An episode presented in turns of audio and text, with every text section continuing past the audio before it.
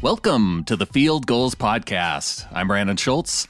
This week was the first week of on field practices for the Seahawks. We've been able to watch the live streams for about an hour a day at Seahawks.com.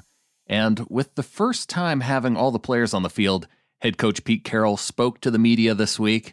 We're going to go through some of the highlights on today's show, starting with his introductory remarks to the media.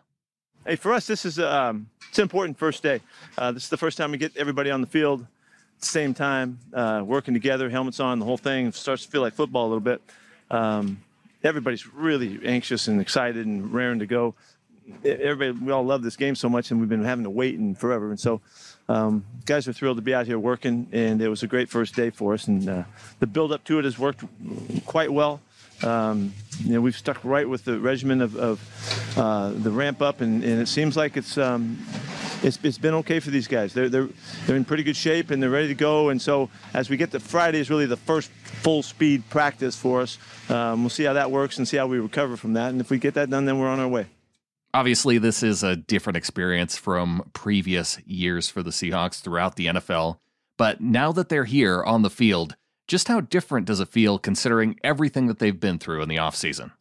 A bit, it's a bit different. You know, it's a bit different. But however, we've been we've been ramping up to this. You know, so it doesn't feel that far off. Um, you know, we've been testing perfectly for since we got here, got back together. So we have some confidence if we keep doing the same thing, we're okay. And so. Uh, so you know it's it's just there's a one more day and then we're rolling and, and then camp officially starts. It seems like it's taken a long time to get to this. You know we've been here for quite a while. So um, but everybody's contributed really well and really happy about it. And again I, I, mentioned you know earlier that the work we did in the off season with all of the virtual learning that we did um, has really has really benefited us um, because we're still in that mode now and our guys are doing quite well. And uh, so we we're well prepared for that. It's not like we're getting caught, caught off guard there, and so we were able to take care of our guys, look after them, and, and still get our work done. With this being the first opportunity for players to be out on the field since the end of last season, what was Coach Carroll's main takeaway from this opportunity? My observation would be that uh, the mentality is right, right in the right spot. Um, these guys have worked hard for it. They're excited to be here, so the juice is there on the practice field. The coaches were pumped up too. Um, so mentally, as far as we you know we can tell at this early time football wise and also just com- you know, competitively uh, our guys are in a really good spot and we're ready to take the next steps and, and, and keep cl- climbing. You know this is a different camp now because of the competitiveness the competitiveness that you have to you know you have to elevate to to get ready for game time has got to come right here on the practice field. You can't use the the preseason games which I've always made a big deal about uh, we have to do it here. So this is more like it is when you're in college and we've got to just generate uh, the right uh, frame of mind. Our guys seem to be right on track, and I just got to make sure I don't screw it up and get them in the right place and, and give them the right uh, direction so that we can, you know, we can really bring us about in a good way. Carroll was asked about how important it was for rookies to see how guys like KJ Wright approach this offseason, and Pete pointed toward the importance of several leaders on the team and how key it will be for rookies to look toward the discipline it will take in a very different season like this one. Yeah, we're really fortunate that we have the guys that we have in leadership positions. Really, KJ is an extraordinary leader. He's a leader to the older guys, but he's such a, a, a great example. He and Bobby are just they're they're so powerful in this in this locker room and with these guys because they do everything right all the time, and they they're in it all the time, and they always show that they care, and they always show uh, what it takes um, in all ways. So, you know, for Cody and, and BBK and and uh, and now Jordyn to, to, to be right there learning from these guys. You couldn't ask for more, but they, they carry over to other guys. Duane Brown is a huge uh, illustration of leadership on our football team. Russell is incredible. Um, Tyler Lockett with his work habits and his consistency. I mean, those guys are just they're they're so important to us, and and uh, you know, we're just very fortunate. So I, got as much as I could hope for and, and all that. It, it is really cool too. And some of the kids that we brought in here um, are jumping in here and, and making an impression early. Uh, Jamal for sure will he's going to affect guys because of the way he works um, and, what he brings every day on the practice field and to the meetings. That that kind of leadership from your top players is is just so valuable, um, and we need them now more than ever. You know, they've got to send the message of all of the stuff that we have to be disciplined about, carrying you know carrying the, the mentality and the conscience of you know always protecting the team, and it's so huge, and, and they're great at it. We heard Pete mention Jamal in that last clip, and part of having players on the field for the first time. It also meant a first look at safety Jamal Adams in his Seahawks practice jersey. What was Coach Carroll's reaction to having Adams on the field? Well, he brings a smile to my face. He, uh, he's really sharp. He uh, he's really competitive in that he really cares and he wants to know all the details. All he wants to be corrected. He wants to be helped. He wants to be taught and coached and all that. Um, he's got a the, the kind of focus. He's got a unique focus um, that some great players we've had really demonstrated, and I, I, just know that that he's he's he's the real deal. You know, you can see it on film. You can see it when you meet him, and he gets along really well. Um, he has really high expectations for what he's going to bring to the team and how he's going to help out. But he also has a really cool uh, thought about and approach about it that he knows he has to earn it every step of the way. And um, it's a great combination, you know. And he's not too full of himself. He, he wants to be a great player again, and and uh, but he wants to work for it. And so it's all we could ask for. And with Adams now on the team, Jets defensive coordinator Gregg Williams had some comments to the Jets media this week about how Jamal might be bored playing in the Seahawks system. This came up after Carroll spoke to the media, but you can go to fieldgulls.com and look for Friday's CenturyLinks post. Pete had a fun response during a radio interview that's worth checking out. But moving over to the offensive side of the ball, Russell Wilson also addressed the media this week, and I'll be looking to have the highlights from his interview coming out here as well. Here's Pete talking about the work that our quarterback put in over the offseason. He worked his he worked his tail off, man. He he had a great offseason. Um, he was so so disciplined about it. He the effect that he had on other players is really obvious because he threw with a lot of guys over the course of time, uh, got together with a bunch of guys that, that you can just see the carryover. They're, they're already talking our language. I mean, the, the, the work that he's done with Greg Olsen and, and, and DK in particular, man, Phillip Dorsett, we're, we're rolling. And, uh, you know, DK had a bunch of room to, to grow as a young guy he had to learn Greg. Greg had to learn Russ, and same with with Phillip. And uh, those guys are in here flying around. They look great. They look like they know what they're doing, and, and uh, they, they already are showing the kinds of detail work that you that you, you have to work to earn. And, and uh, Russell really was in the middle of ma- making that happen. So Russell Wilson already putting in the work with some of the new players ahead of training camp. Hopefully, that's going to pay off going into the regular season. Seahawks fans also hope that this year's draft class can have a big impact we're going to hear what Coach Carroll has to say on that coming up next.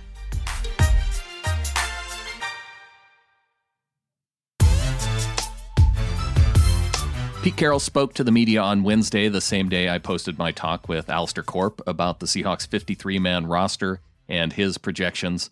All but two rookies were on Alistair's list of players he expected to make the team. Here's Coach Carroll addressing his main takeaway from how the rookies have handled themselves this offseason so far the the guys that we chose and we, we picked in the draft, they all applied themselves during this offseason. They all were, were learners. They were they were curious. They were anxious to figure it out. Uh, they they showed uh, you know good effort and, and diligence and in, in, in imagination as we're you know we're playing this game totally on air and in, in, their living rooms and in their family rooms and wherever they're living, their bedrooms. You know, they're getting up out of their stance and they're taking their steps and they're trying to imagine what it looks like and all. When we got here, we didn't know what would be the retention, you know, without any work on the field. When we got here, uh, we've had a lot of walkthrough opportunities so far to kind of figure out how much did carry forward. Uh, this is this is as far along as we've ever been. And I don't know, uh, you know, I would never have been able to, to uh, guess that that would be the case uh, and it, but it was because we we dug in so much, and our coaches were so consistent, and and and uh, were so creative, and these guys these guys demonstrated the attitude that we're talking that you're talking about that you want, where they were hungry to learn, and and so we get here and we jumped right into it. We didn't have to tippy toe at all. Um, Schotty's installation and where he went, our guys were, were were going up and down the field with their stuff immediately. So we had a fantastic offseason, and it, and it came back and demonstrated that to us here that doesn't mean nothing until we start playing. you know, that's just what it feels like and, and what we uh, what it sounds like out here on the field. But we got to go play some football, so we got a long ways to go. But I'm really that's what I'm saying. I'm really pleased with, with what those guys were able to carry forward too. It gives them the best chance under a very difficult situation and circumstances for young guys. They're not going to get the same opportunities that they get in a regular uh, preseason process because there's no games, and where they're they're highlighted and featured. You know, so um, we have to use our imagination as, as well as coaches and, and personnel people Uh, we've got to really orchestrate the competitive opportunities on the practice field um, with the real intent of you know, forcing guys to show who they are and what they're all about. And you know that's that's the plan, and we got to do a great job of that. In his previous press conference, Pete talked about weak side linebacker KJ Wright spot being the fastest way to a starting job for first round pick Jordyn Brooks. With the Cowboys signing Everson Griffen and Jadeveon Clowney still unsigned, there are some high hopes for second round pick Darrell Taylor. He was a player the Seahawks traded up to get, but has been slow to come back from his surgery in January. Is there any chance we could see Taylor on the field soon? Um, we got to see. Um, he wasn't ready to go, and and so we just got to. Uh, there's no damage to, to his knee. He just has to get back from the work that he's been doing. So uh, I'm not sure how long it's going to take. He's done some te- uh, some treatments and things that uh, take a week or so to take hold and all of that. Got good response from that so far, and uh, I'm hoping like in another couple weeks that we will know that he's ready to get back in it and go. Um, they're, they're, working with him right now, and he he's dying to get back and all, uh, but it's just not quite right. So we just got to take our time and make sure once he gets back, he's back for good. The Seahawks selected another defensive lineman in the fifth round and Coach Carroll was asked if Alton Robinson came in heavier over the offseason. Pete said they're working to get him at a weight that he can be his quickest. He might be a little bit, yeah. He might be. I think. I think he's 67 or something like that. Um, if I'm right, I don't know. Um, he was a little bit less than that. He worked out really hard uh, this this off season, lifted a lot. Um, probably could have run more, and and uh, he, he really wanted to get as strong and as stout as he as he could get. And so, uh, matter of fact, I just talked to him today about it. And he, you know, he would he wants to, to you know make sure that he's at his quickest weight. So we're working on that one. On the podcast earlier this week, Clinton Bonner and I talked about the pressure rate that Shaquem Griffin was giving the team based in his limited action last season. Pete was asked if Shaquem could be considered a defensive end, considering his ability as a pass rusher. He's got the latitude to play, you know, in some different spots for us. You know, he's an outside backer, though. He's an outside backer that rushes. So I wouldn't call him a defensive end, but he plays in the defensive end spot. You know, so he's really he's learning uh, the linebacker spot, uh, the Sam spot, and he's and he, and he becomes a rusher in the nickel stuff. Obviously, a lot of questions about the pass rush, but nickel corner is also a big question mark for the team considering their struggles last season just to find an impact player for the position. What would Coach Carroll need to see from last year's second round pick Marquise Blair to be able to play at that position this year? He's just got to be in there a ton, John. He's just got to get there and, and, and, get the reps and get comfortable with it. He can do everything that you need to do there. Um, he just hasn't had the background uh, of experience doing it, so he's a he's a rook at that spot, you know. And uh, but we've con- you know we've conveyed to him you know the, the different aspects of it are like this as a safety or you know like like he's played before and like that and things that he's done. So he just has to incorporate it all. Um, he's in a spot where the ball comes his way a lot and he's a ball player and a, and a, and a ball hawk type of kid. It's a cool spot for him. Uh, he's got to work on his coverage stuff. We got to bring him along in, in all of that um, the, the combinations of things that he does there. But uh, the fact where he can pressure from there and make his hits from there um, you know, we'll see. It's going to take some time. Um, we got a you know month to figure it out. And continuing to look at that cornerback spot, what about the addition of Quinton Dunbar? Pete addresses what that acquisition has meant for the team. He's a good, he's a playmaking guy, very creative, uh, really a, a, good consistency over his years. Um, got good size, really good tackler. I think he was he he didn't miss a tackle last year or some crazy number like that. Um, so uh, he just adds to the competition, should make us better. Um, it's going to put the pressure on our guys to step up once he gets going. He's, he's a ways behind right now, you know, because he's he's missing this time, and uh, he needs to. I mean, we need to make sure he's in good shape and get him started well.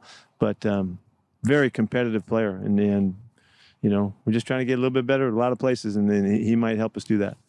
As we're closing things out, let's look at the offensive side of the football. Chris Carson was not on the field this week and that was because an unfortunate death in his family.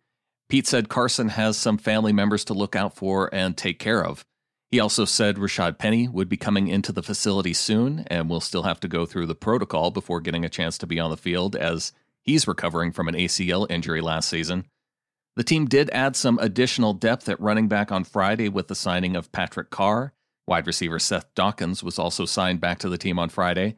But before adding Carr back to the team, Coach Carroll addresses the rest of the team's running back depth behind Chris Carson and Rashaad Penny, and that it's been Seattle's fourth round draft pick who has already made a good first impression. you know, uh, T. Homer had a really good finish to our season, and uh, he had a, he had a really good year on special teams, showing his competitiveness, competitiveness and his toughness. Um, but when he got a chance to play late in the year, he did really well. Uh, he had an incredible offseason. He's just as jacked as he's as he's ever been, and uh, he, he's the kind of kid that he's so tough and, and, and his mentality is so strong that he's going to help us. He's going to help us at the running back spot. Um, He's got great perimeter speed. He's catching the ball really well. Um, he really hits the line of scrimmage, so so he's there. Um, to take uh, and add, you know, Carlos Hyde to this group is really something for us. I, I think that uh, you all know you've been around us enough. You know the style that we run with, and, and, and we've loved the way Chris Carson has, has run. Well, they're very similar in their in what they bring, and so it's a. Uh, it's a downhill one-two punch from those guys. The speed that we get from uh, from Rashaad and the, all of the variety of plays that Rashaad runs, and then with Homer, um, you know, it's a nice mix. Uh, interestingly, to add to that is that DeeJay uh, Dallas has done a really made a really good first impression. Um, uh, he's very versatile catches the ball well. He runs well, uh, runs routes real well. Has a, a, background of running routes as a receiver. Has a quarterback background all the way back to high school. He's got a real versatility to him. So uh, I'm anxious to see what he can do. He's he's uh, over two, 220, 222 or something like that. So he's stout enough. Uh, but he he's he's made a good first impression with this. We're anxious to see what happens when we get in the pads and all that. So it's a very very competitive group. Finally, Pete was asked about his thoughts on the passing of Howard Mudd.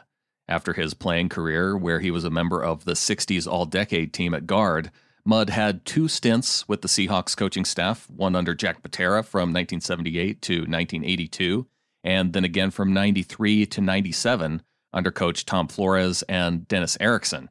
Pete said that Mudd was famous for the way he handled players as a coach. You know, I, I grew up watching him play, you know, when he was with the Niners. And so, I mean, for whatever reason, you don't forget the name Howard Mudd when you're a guard. And I don't know, you know I've known of him and, uh, you know, kind of loved him for a long time from afar. Um, his coaching that he that he stood for is really uh, he, he's famous for the way he handled players and handled groups.